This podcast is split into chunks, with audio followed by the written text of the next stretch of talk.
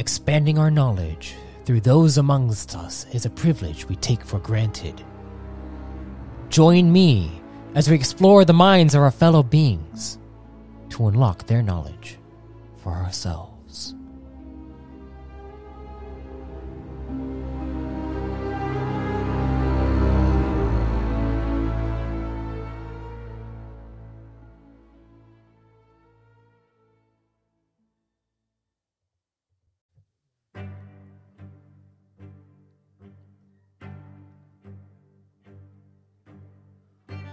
Is time for a guest entry. But first, a quick disclaimer. Most of the guests I've had on were recorded through Discord due to us being long distance. If the quality dips, it's due to my connection. But I hope each of these conversations brings you new knowledge of the creative and cultural arts.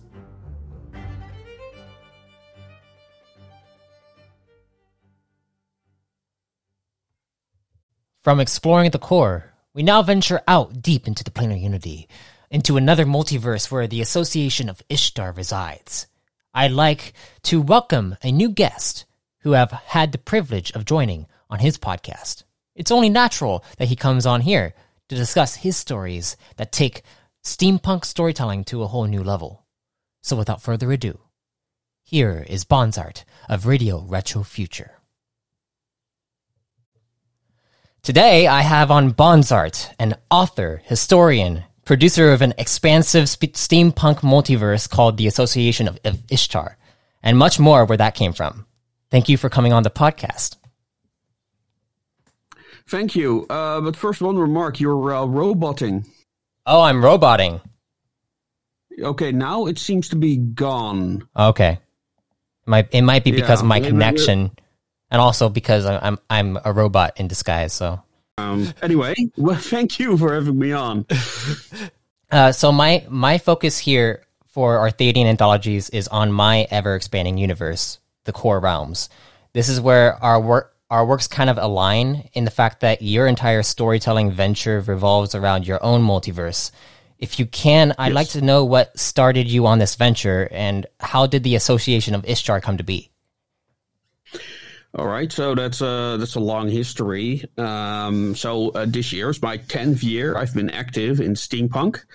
Um, I started blogging on that topic ten years ago. Uh, now uh, I started Radio Retro Future uh, seven years ago. Um, I think yesterday officially. I, I got a mention from uh, from YouTube. So, hooray! Nice. and um, yeah, I started blogging on the question what is steampunk? And more importantly what sets it apart from other forms of geek culture and literature? Hmm. and uh, so i had this blog called tupperware steampunk. That was the first uh, one. And uh, yeah that that eventually grew into my uh, current youtube channel radio retro future and uh, I started making a series that I intended to be like the go-to series when people wanted to learn about steampunk, the Steampunk Beginner's Guide, which is now like nearly 20 episodes, somewhere around that number. And I wanted to like again, uh, like analyze like what makes steampunk different from from other subgenres of science fiction in particular Yeah. And uh, yeah, that led to a number of questions regarding, um, well, you know, making steampunk characters, uh, writing steampunk settings. But I wasn't a writer myself. Like I dabbled in writing hmm um, in Dutch. I kind of like wrote a sci-fi fantasy I wanted to write. I made the mistake of starting with a book, of course, like many aspiring writers do Yeah. um, and uh, but I, I uh, quickly learned that it was more productive for me to write short stories. I learned more from doing that, um, and uh, yeah, that kind of in parallel to my series, I should say. Um, I was also doing my costume group, and we came up with uh, Ragtag, the 113th Ragtag, the Regiment Anachronistic Grenadiers Tactical Assault Group Hmm. And the idea behind it was originally that there were all these steampunks uh, on the fairs. We don't, we didn't really have a convention culture at that point in the Netherlands, and they all had like these big guns, and uh, they had no opponents. So we kind of like created the uh, like their opponents basically. Hmm. Uh, eventually, also started doing kids activities um, and one of them was a storm course. Uh, one of our uh, members uh, was a, a, World War II enthusiast, and they had like all this decor, like dragons' teeth, uh, Nice. concertinas, you know, the rounded barbed wire, Yeah. uh, sandbags, and all that stuff. So we built a whole parkour out of that with Nerf guns. So we'd be shooting at Oh, kids, and they'd be shooting at us That sounds like a lot of and fun. Uh, yeah, yeah, also exhausting, and uh, yeah, and that that kind of like led to this invention called the paradox engine, which allowed the uh, soldiers of the ragtags to come back alive again every time.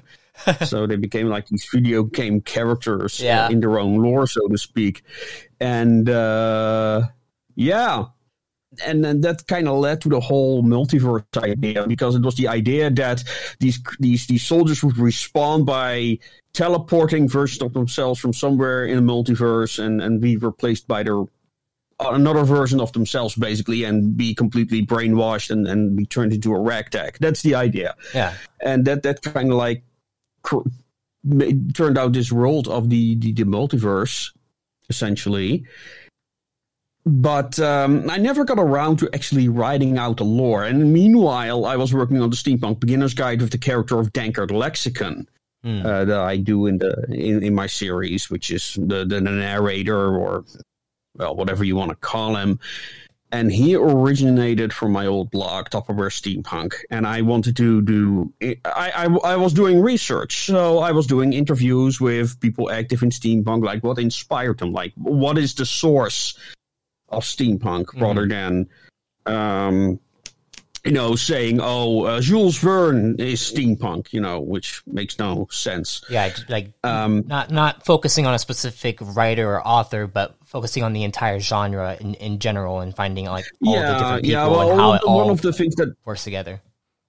Yeah, well, one of the things that annoyed me most about the discussion about steampunk, like it's it, that that using words such as steampunk is projection. I I originally actually posted a, a blog on Minds about this and why I think the, the whole uh, edition of punk is actually quite terrible for literature.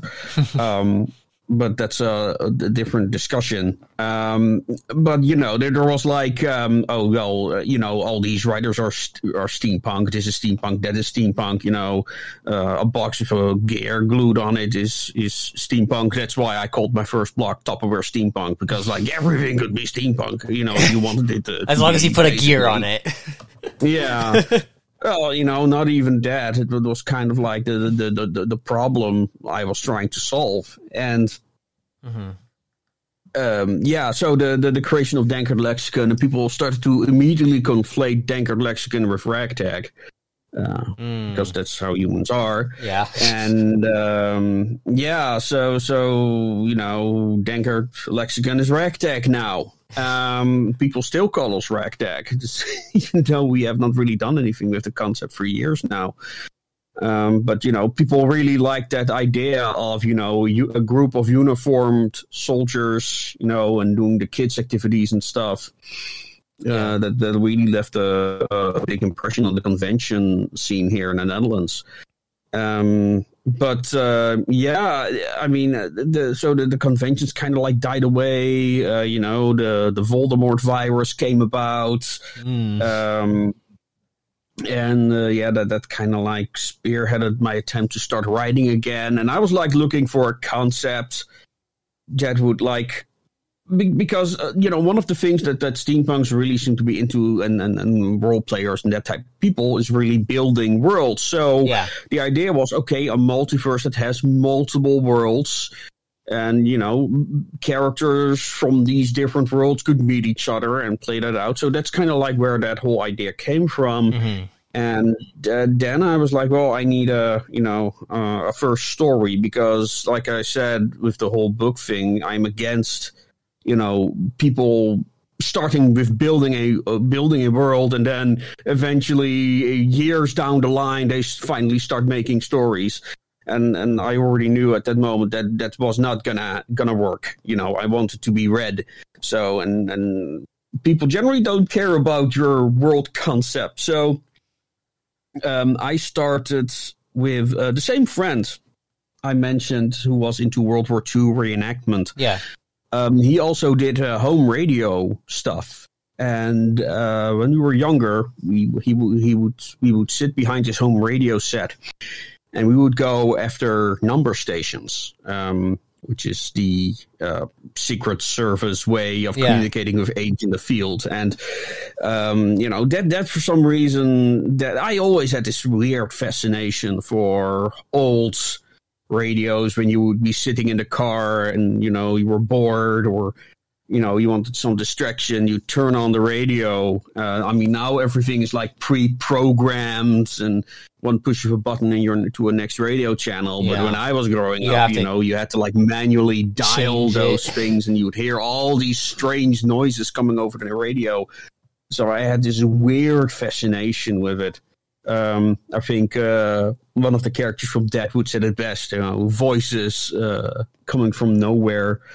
Mhm. Um, that idea, and that kind of led into the creation of a character called the Call Girl, who is this assassin, this multidimensional assassin hunting uh, the protagonists, and those protagonists then became the associates of Ishtar. Mm. But because it had to be related to the numbers that she was speaking out, the associates of Ishtar all got numbers Mhm. to kind of fit with that story. And Ooh. um, you know, it all that's that's how the whole series started with that one short story, and the explanation for the numbers is based on on, on that concept. And uh, yeah, that that finally led to my first book, uh, which is the Wrench in the Machine, that has the Call Girl as the antagonist.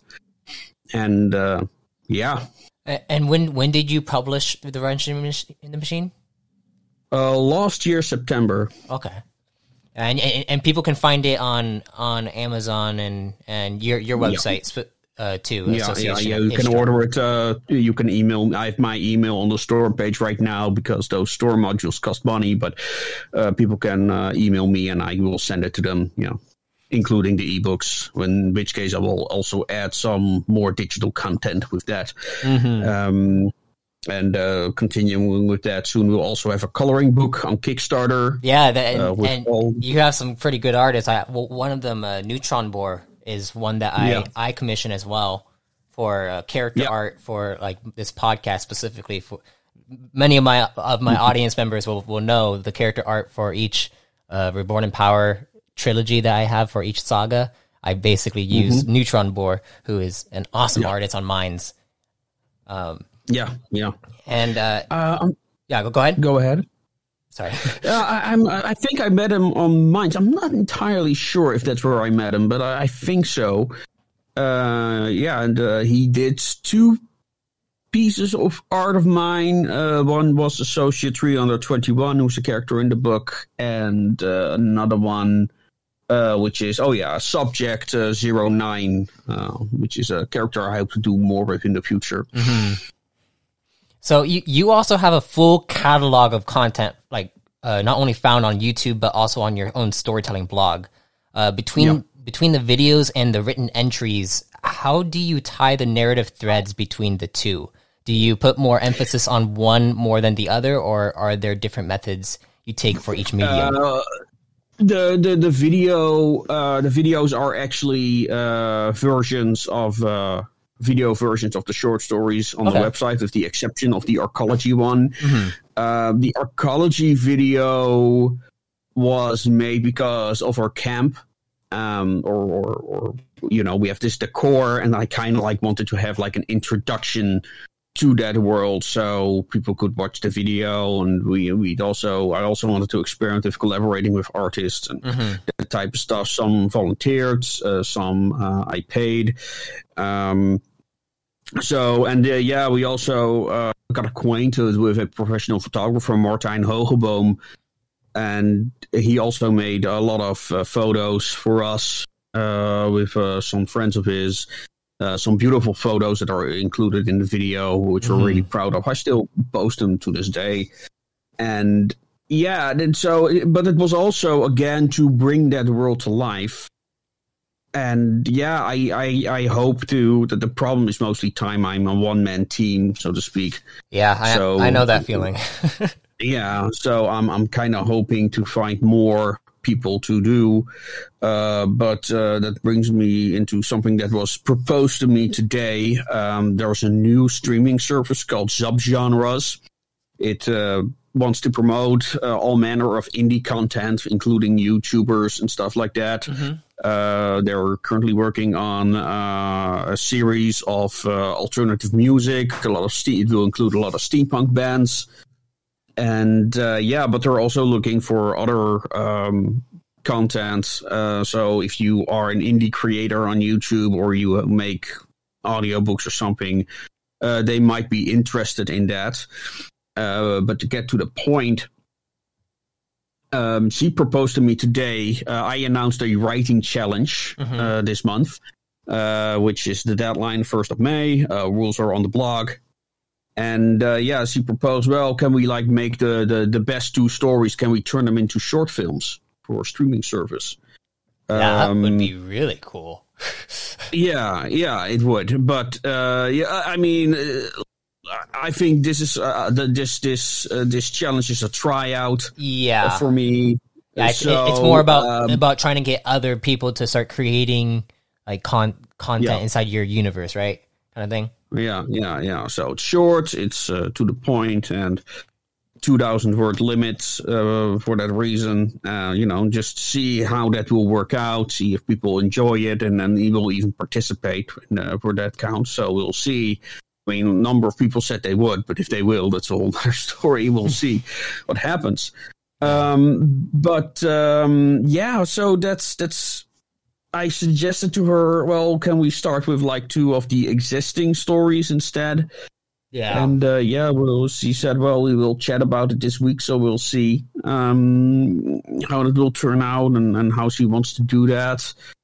Because uh, I, I definitely will be open for it. Um, I was thinking of doing like a, an audio drama with multiple voice actors, and uh, you know, have have characters discuss the universe, so to speak. Uh, kind of like, I guess, uh, Like- like have, like- what if the emperor like interviews or something with different characters throughout it or something. Yeah, well, or, or rather, characters discussing uh, particular topics with one another. Mm-hmm. Uh, maybe a fish out of water character getting acquainted with the association. Uh, a bit more lighthearted, a bit more on the humorous comedic comedic side. Um, but yeah, we'll we'll have to see because again, I'm a one man team and. Uh, coordinating voice actors writing and editing um That's a full like know. production. yeah yeah. So that's kind of like my my my issue like yeah i have all these ideas that i want to do but uh You have you have voice actors that you that you work with too, right? uh yeah um incidentally um like for the the we i on my second channel uh the retro future research foundation i did a video together with uh, people of the guns of icarus community which is a kind of like steampunk themed uh airship battle game Mm. quite fun. Um, and uh, yeah, we, we I made a video with uh, members of their community as voice actors, and uh, some some members of the steampunk community do costuming. Um, and you know, I mostly edited videos, and I mean, I'm very proud of that video. But uh, yeah, it, it was a lot of work, and I said to those guys, uh, well, you know, I would love to make another one. However, I also had to write the lore because it's one of those well, like like I said, you know, people love building their world, but they don't have any stories set in them. hmm So, you know, when you are a writer, you get like all these notes, and you're like, "There's nothing here." You know, it's just you know facts and statements, and but there is no no lore. It, it's it's you know things that are in the writer's head, but you know it's not formalized in any story. So it's you know what what information will you pick and choose but um you know when when somebody comes to you with an idea for let's say a city You know, um, they will tell you about, oh, I've got a city and I want this in there and that in there. And then ask them, okay, imagine I'm a character in that city and I wake up. What do I see? Yeah. And the answer will be crickets. You know, you know, okay, well, next question. I get up, I'm hungry. Where do I do groceries? And again, crickets, because they, they have not, you know, and, and that's the things you think about when you actually start writing your stories. You know, your character goes into the street. Well, what does he see? Yeah. You know, You you, you want to Um, be able to paint the picture of like what what a character is actually envisioning and their, surrounding their surrounding environment. Um, yeah, and yeah, how like, you use the, with it. you use the senses that, that the character has in order to describe each like e- e- everywhere around you because that's how that's how we are able to see reality itself. Yeah, yeah. I mean, I describe world building as characters interacting with their environment for that reason, and um, know, especially that interaction. So you know, it's not you describing a street; it's you know, actually the characters doing something in that street uh, that makes it come alive, and. Yeah, and, and and that's that's like the, the problem I had with that project. It was like I, got- I got all these notes and all these things. It's like, well, it's statements and, and people's. And it's like cliff notes, you know, Mhm. uh, uh, things you put on a website. Like, well, this is that that people. And as a writer, you're like, I, I cannot do anything with this, so I had to write that whole damn story. Um, from beginning to end and, and trying to imagine, you know, where do come from? How are they organized? How are these fleets organized? I had to make up a whole pirate faction. You know, how are they work? Why did they do what they do? And all that stuff. Yeah, So, and I'm I'm proud of the result, but I'm like, I just could be doing this for my own. yeah, that's extra. That's extra stuff. Yeah, uh, like I could be doing this for my own, and that's also the problem why I proofread so little. It's like, well, yeah, I, I would love to help you, but it's it's it all detracts from my own stuff and my own work and hmm time and energy uh, to do.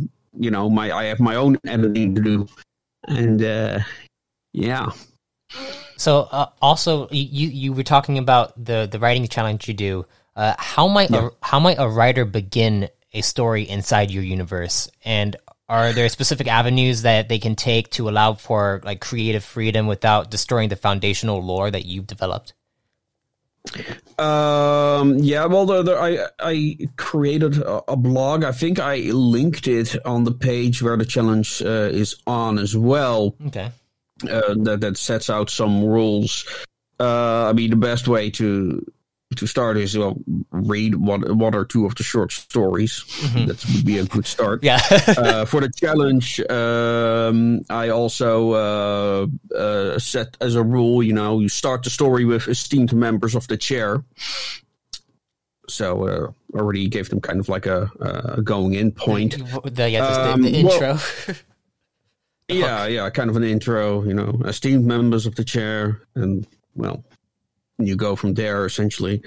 Um, yeah, so there there are, like I said, I I built it, um, I made it a multiverse with the intention that people can, you know, go on and create their own world side of it. yeah. And uh, there is one particular rule that's very important, which is um, that there is this phenomenon called Traveler's Bane, which, uh, if a person or object is away from its plane of origin, as these worlds are called by the association, Mhm. um, they are destroyed uh, humans get sick, items start to corrode and, and, and, and break down. Um, and they don't know why this is. It's a it's a big mystery, Mm.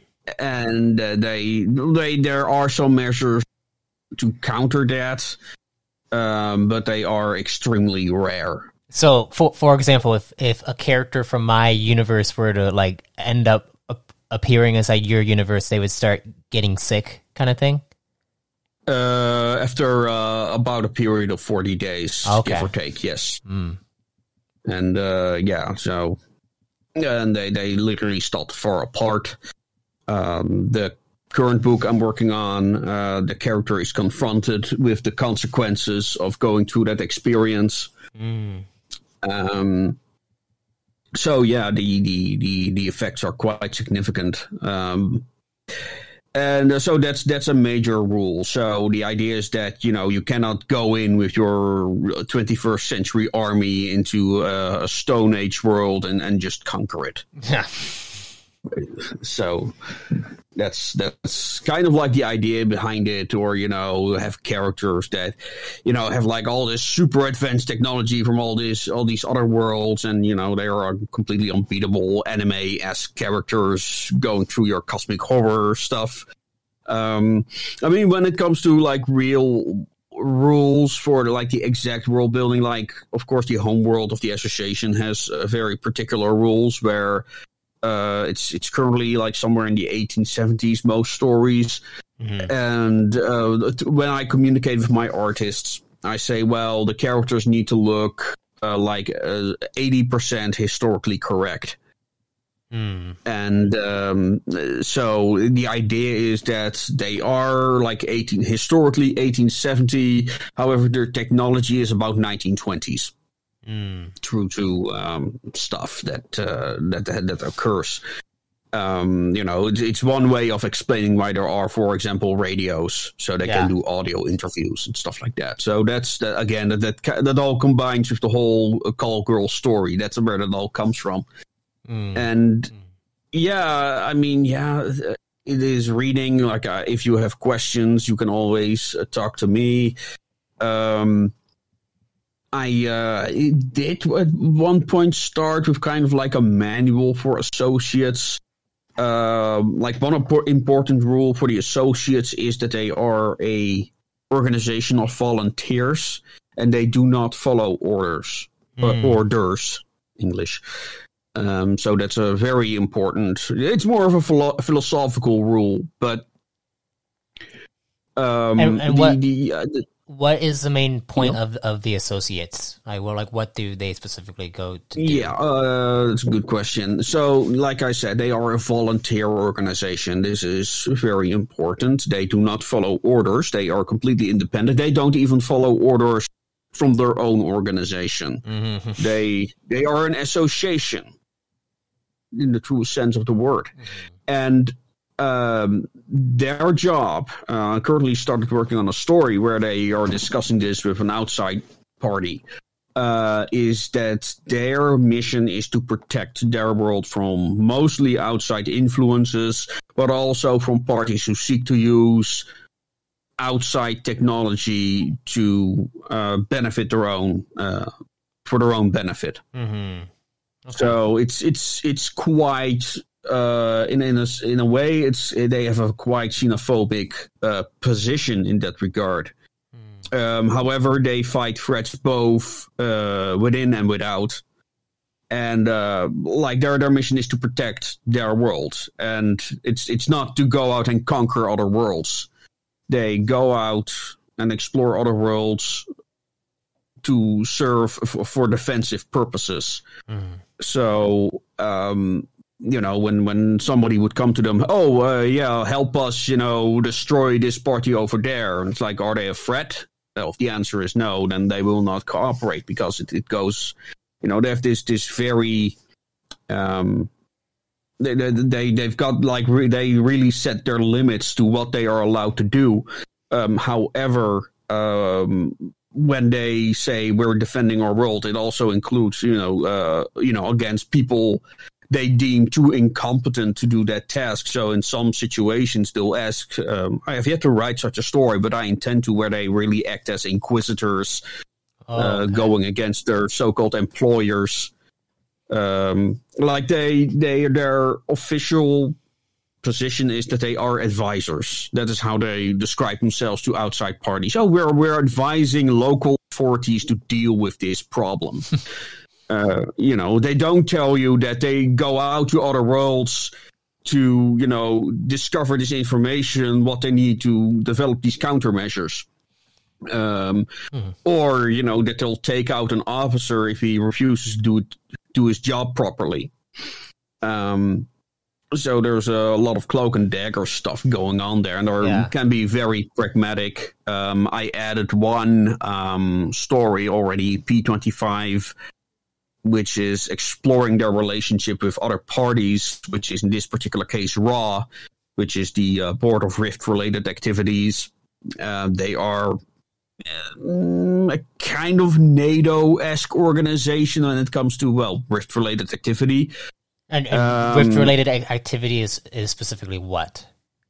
Oh, yeah, right. I did not tell about the Rift yet. So there's this multiverse, and the gates to other worlds are called rifts. Okay.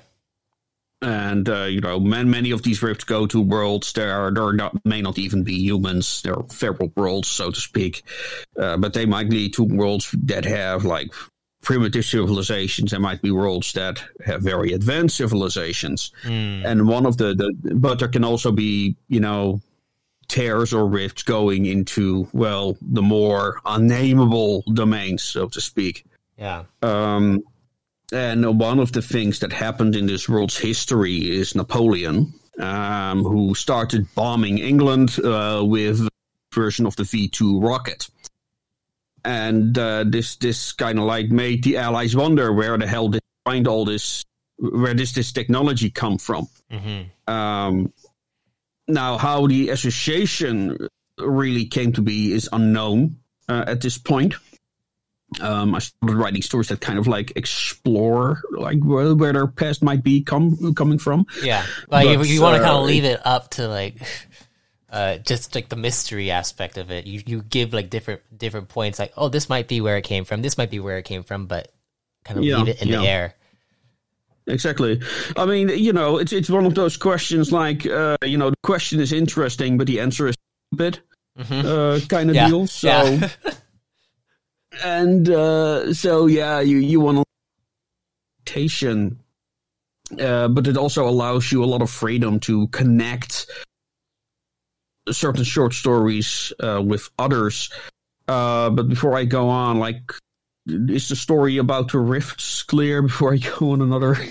Oh yeah, yeah. So like r- rifts are basically your way of, of going to different worlds throughout your multiverse kind of thing. yeah, yeah. Okay. and then the problem is that it's a two-way connection. So So um, both worlds can intertwine with with one another. Yeah, yeah, yeah. And the, the the particular dilemma that the Association of faces is that on their world there is an exceptional amount of rifts opening.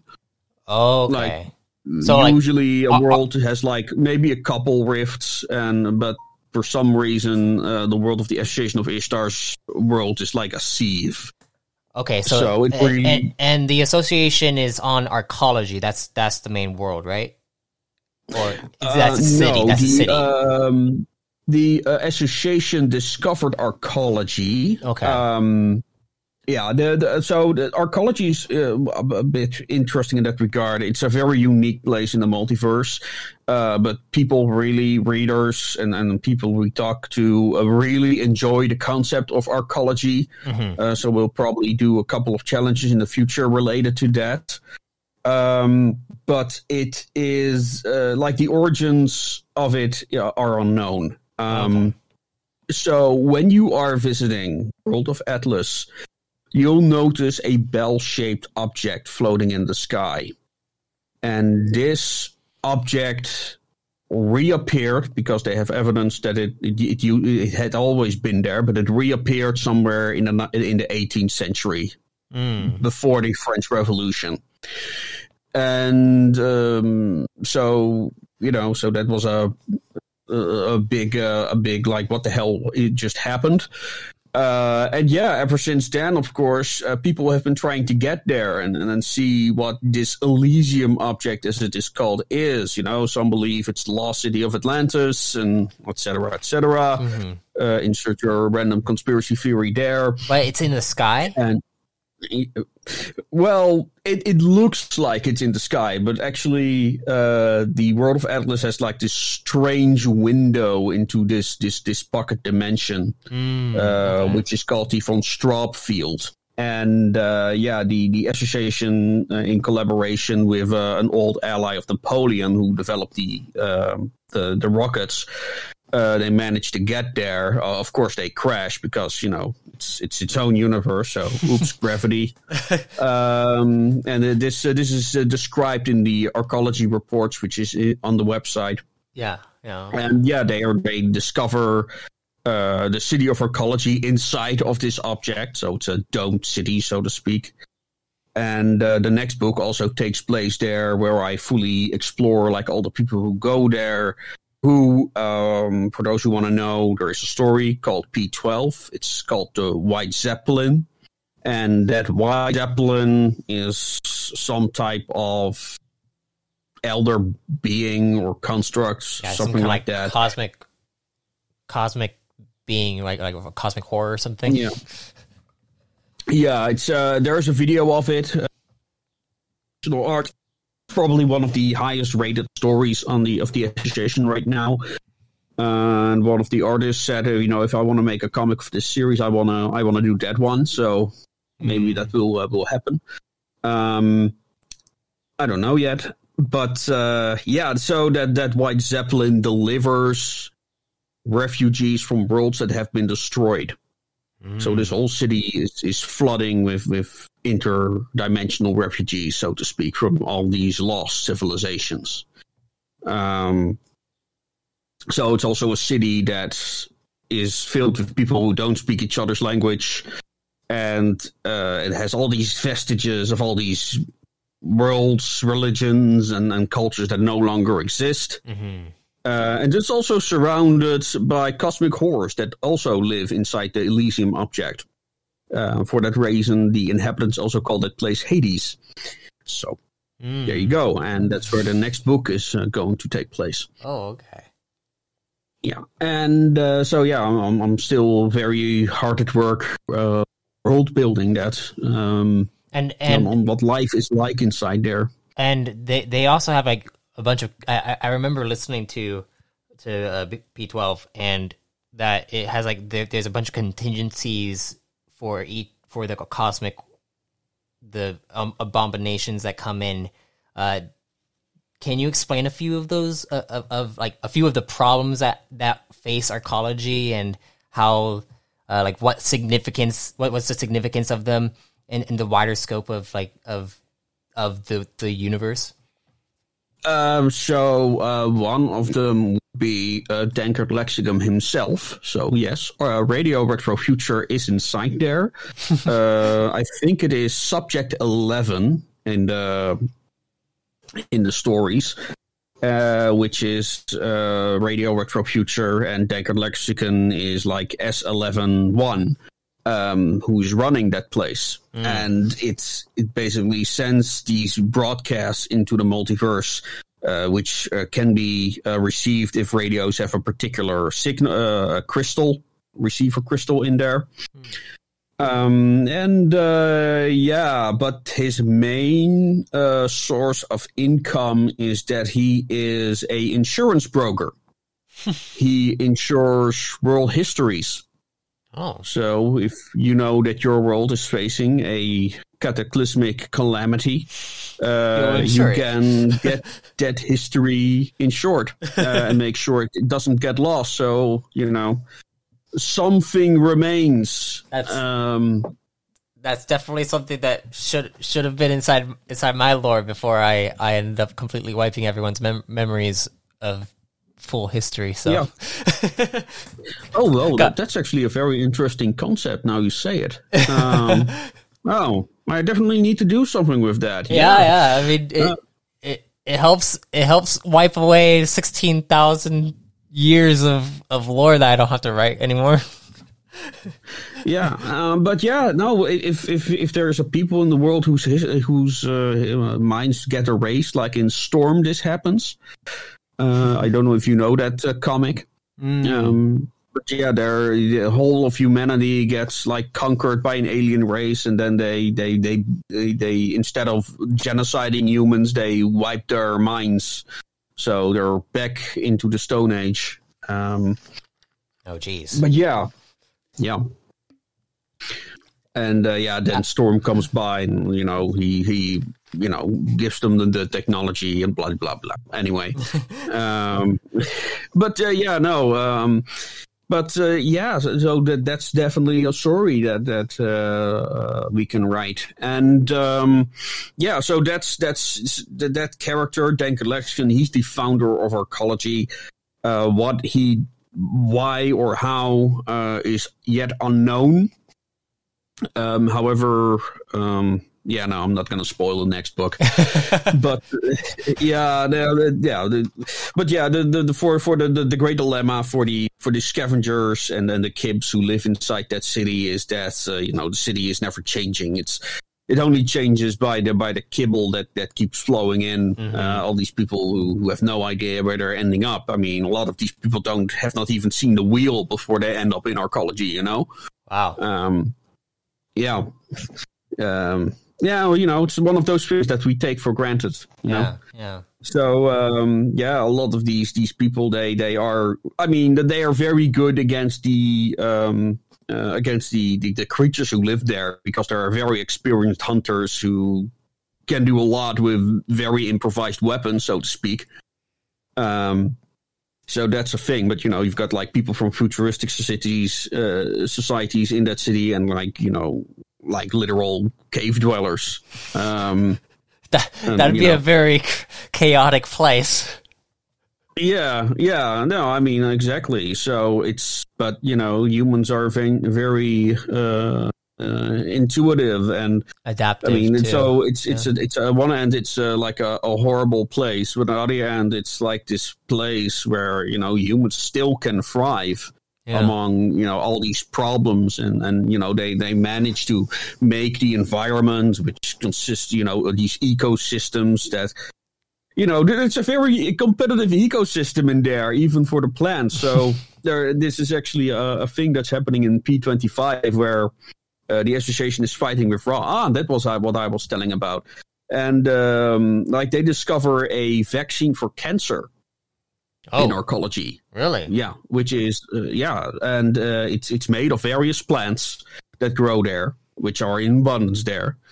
Uh, and they're like, well, can't we not just, you know, import these plants, you know, so we can have like an anti-cancer vaccine? Like we've got uh, this, these problems with outsiders, as these in, invading creatures are called on Atlas. And, uh, you know, one of them turned out to be highly radioactive. And now, you know, we've got a leukemia outbreak in a city. So they're like, you know, can, can we not import these uh, plants? And the association says no. And the reason why not? Well, they're growing in arcology.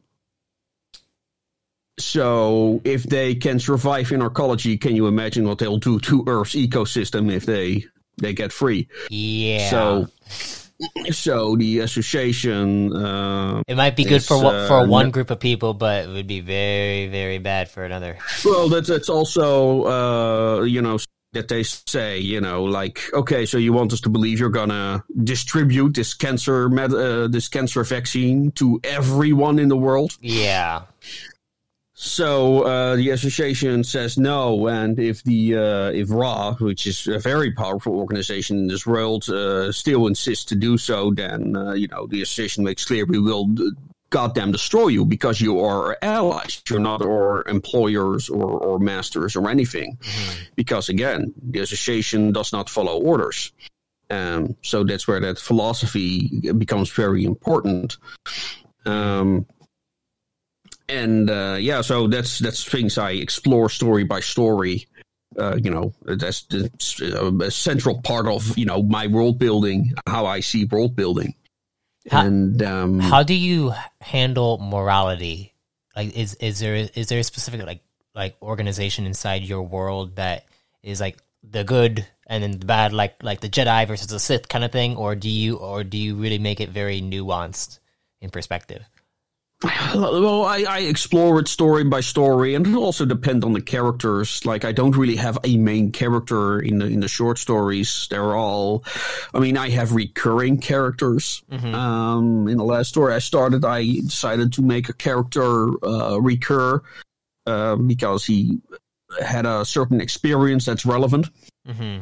and but um, I mean, yeah, I, I, I, mostly judge the, the, the, moral from the perspective of the characters. Like there are uh, you know, uh, associates who are called lost numbers. They are basically the associates who, you know, did not follow the principles of the association mm. by, for example, aiding outside parties.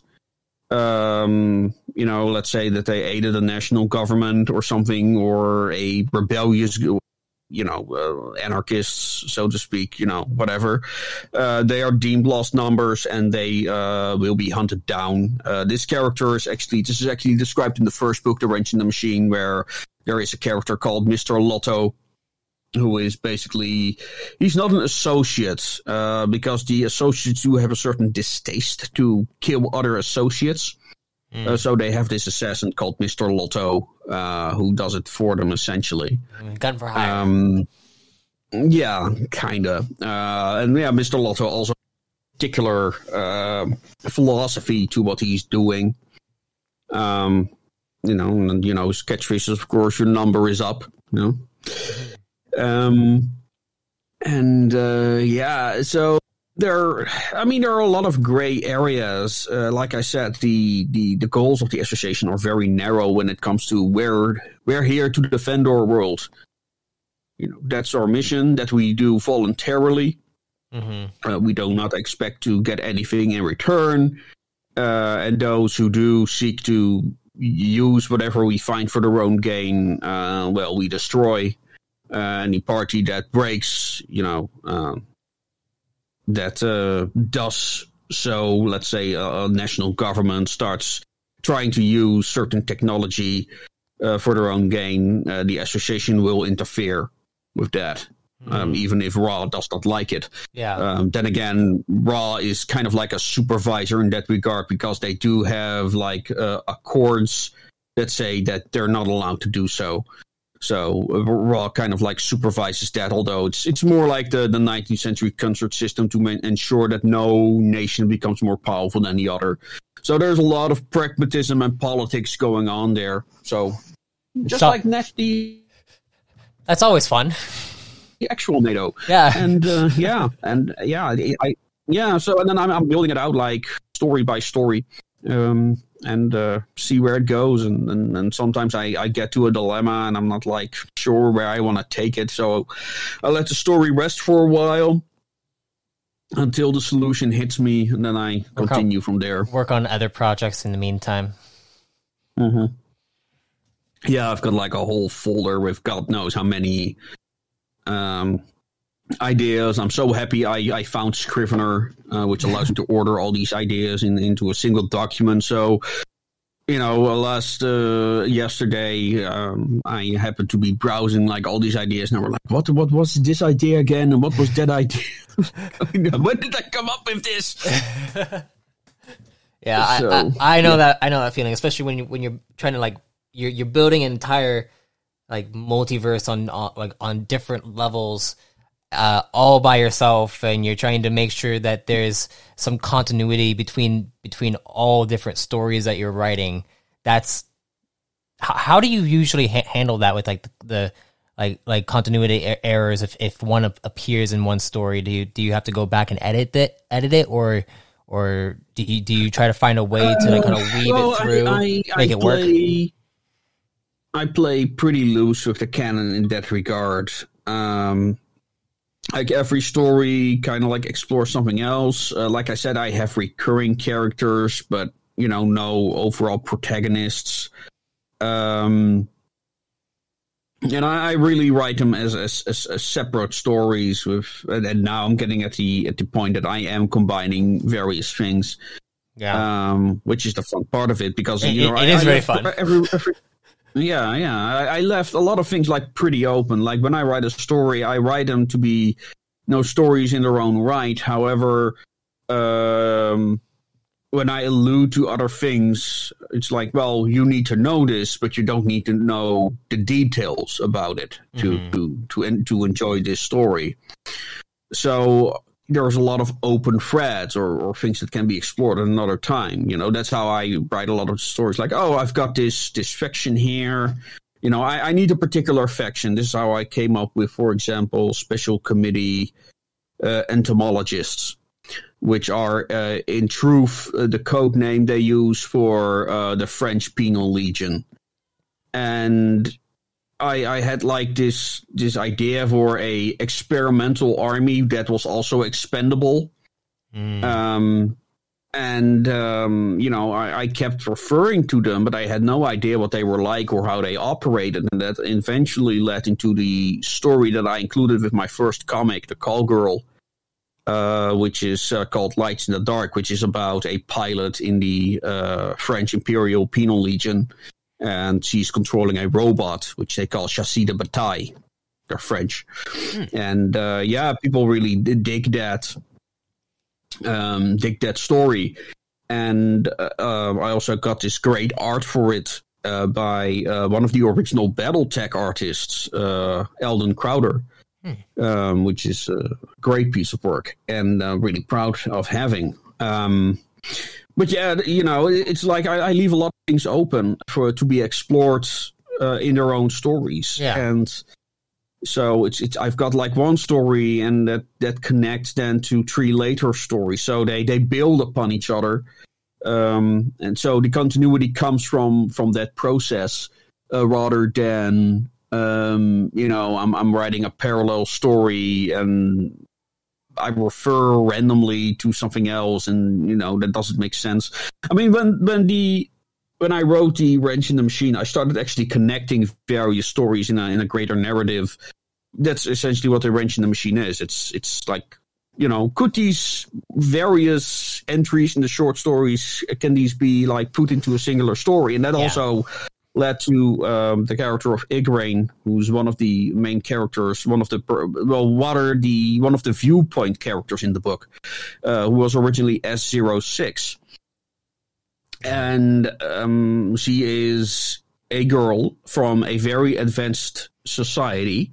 However, in their society, they're taught that technology is magical. So she actually looks like an Art Deco little witch when she comes here. Yeah.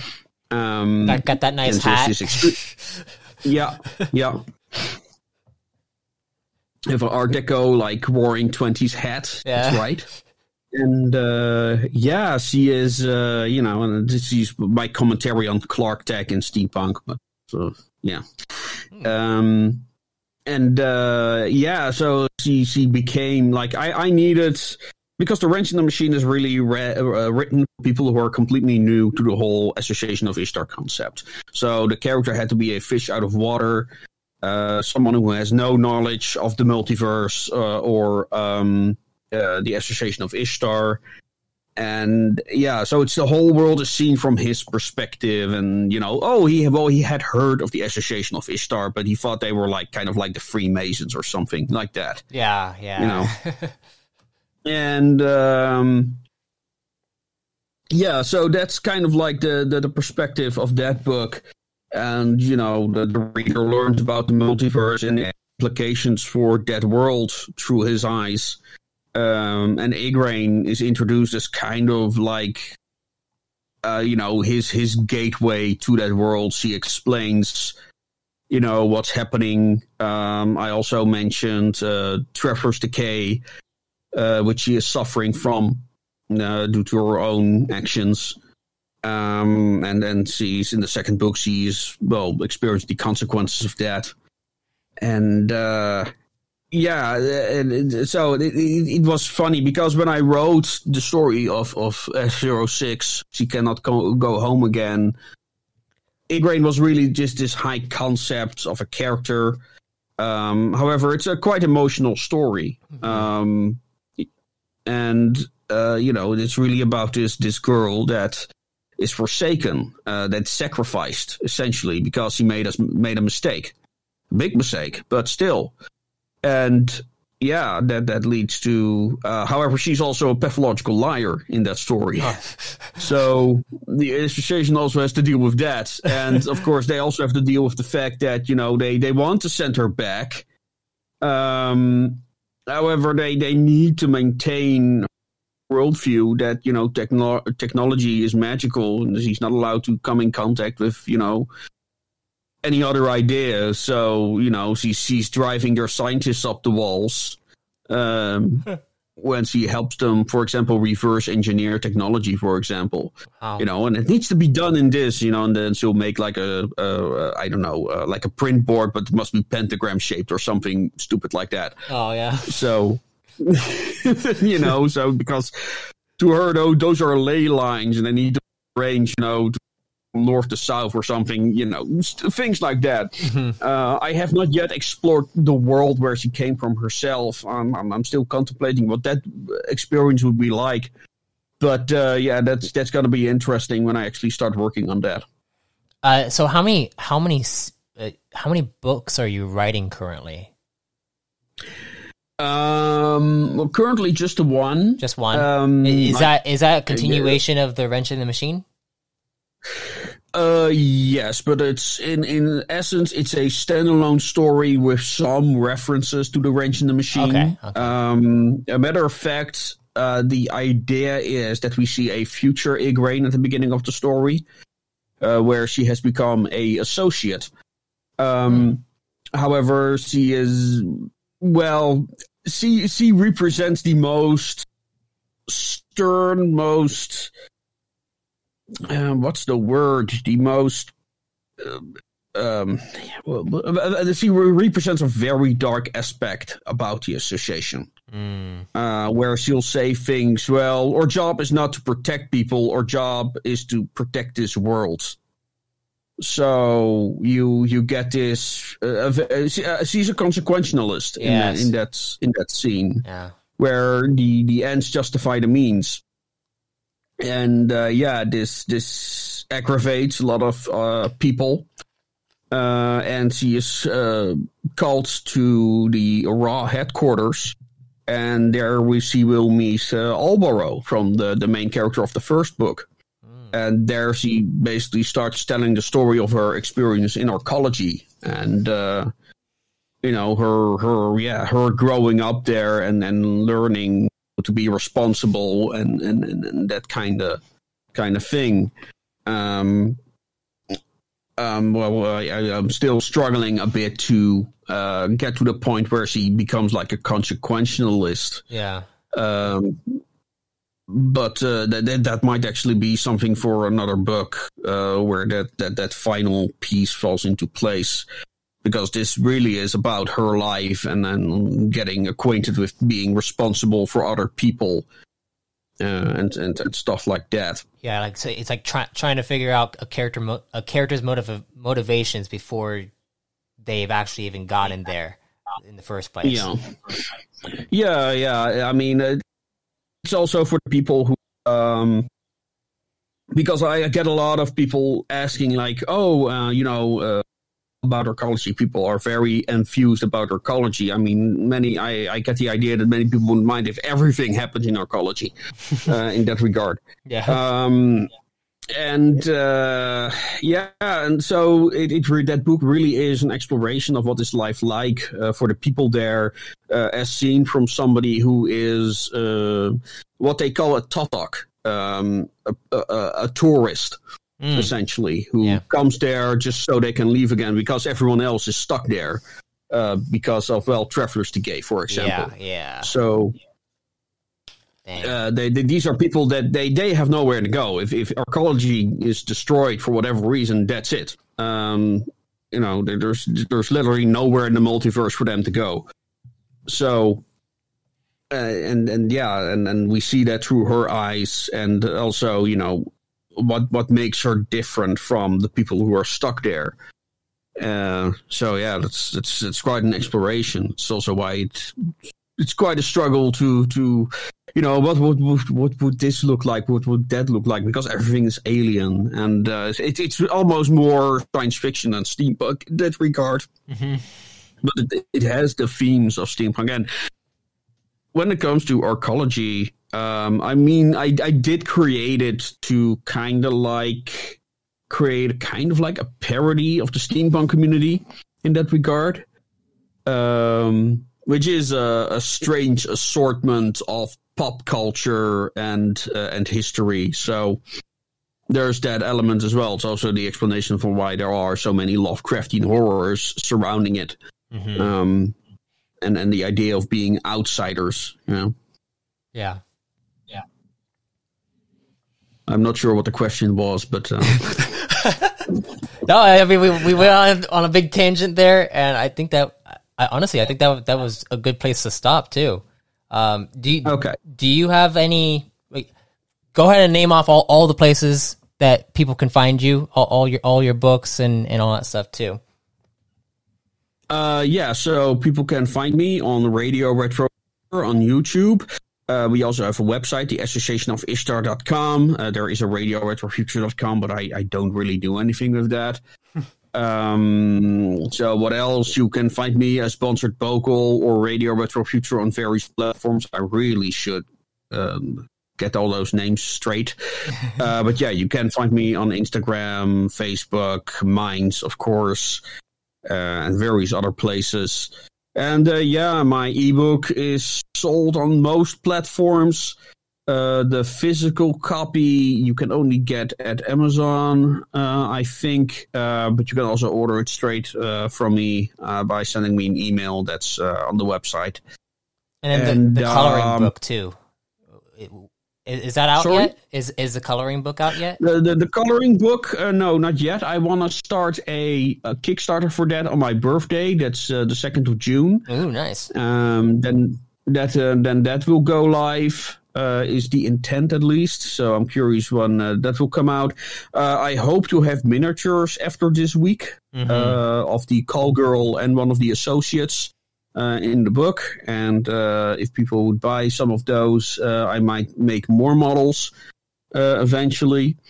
Um, my hope is to have a game in a couple of years. I'm asking around uh, for game devs or people who'd like to help with that. What what kind of game are you Um, specifically trying to make? Um, ideally, I would want one game that is fairly simple, so anyone can just play it. Uh, you know, something small like a card game. Okay, you know, right. something I can easily sell on events. Yeah. And the other is, uh, you know, the the eventual products uh, that would include art from the first game, so to speak. That, like this is the ideal situation.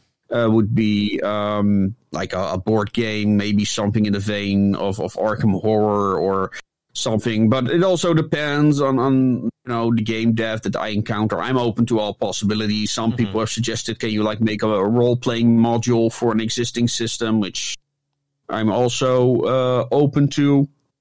Well, there there are Um, definitely yeah, a lot of different modules that you could that you could choose from too. Yeah, I'll bet. I'll bet. So uh, yeah, it, it it really depends on who I come across, and then you know who's crazy enough to to, to pick up the idea. Mhm. So yeah, All right. Well, I, I I thank you for coming on here, Bantar, and and everyone check out Radio Retro Future. I was also on on his podcast as well, so you can go check that out. And and there uh there are a, there's a huge catalog of of information. If you if you really like the storytelling that that I do and like the the audiobook style podcast, you'll really like what what Bonsar is making over on his YouTube channel. He has a, a bunch of he actually has voice actors uh, other than just myself. Like he actually has vo- vo- voice actors and and the the sound effects really make it feel like you're you're listening to the interviews going on inside his world. It it's it's really it's really great stuff that you're making. Let, let's do one together sometime. Oh yes, I, I I would I would totally like we, we could like jump onto each other's pod like podcasts and and, and audiobooks yeah, and stuff. sure, yeah. That that that would be fun.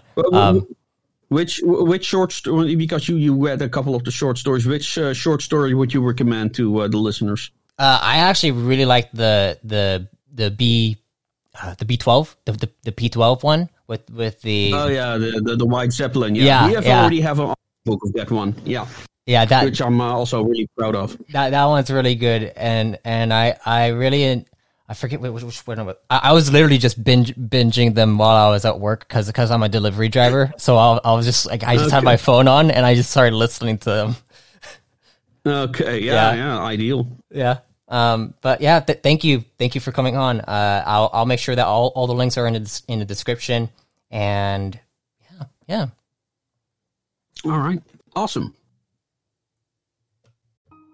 I thank you for listening to our conversation. If you'd like to hear more guest entries like this one, go over and become a free member at arthadiananthologies.com to not miss another episode like this. And if you're interested in becoming a guest yourself, you can fill out an entry form at the site's homepage. Until next time, travelers, be safe, stay safe, and if death comes to you, may you be reborn in power.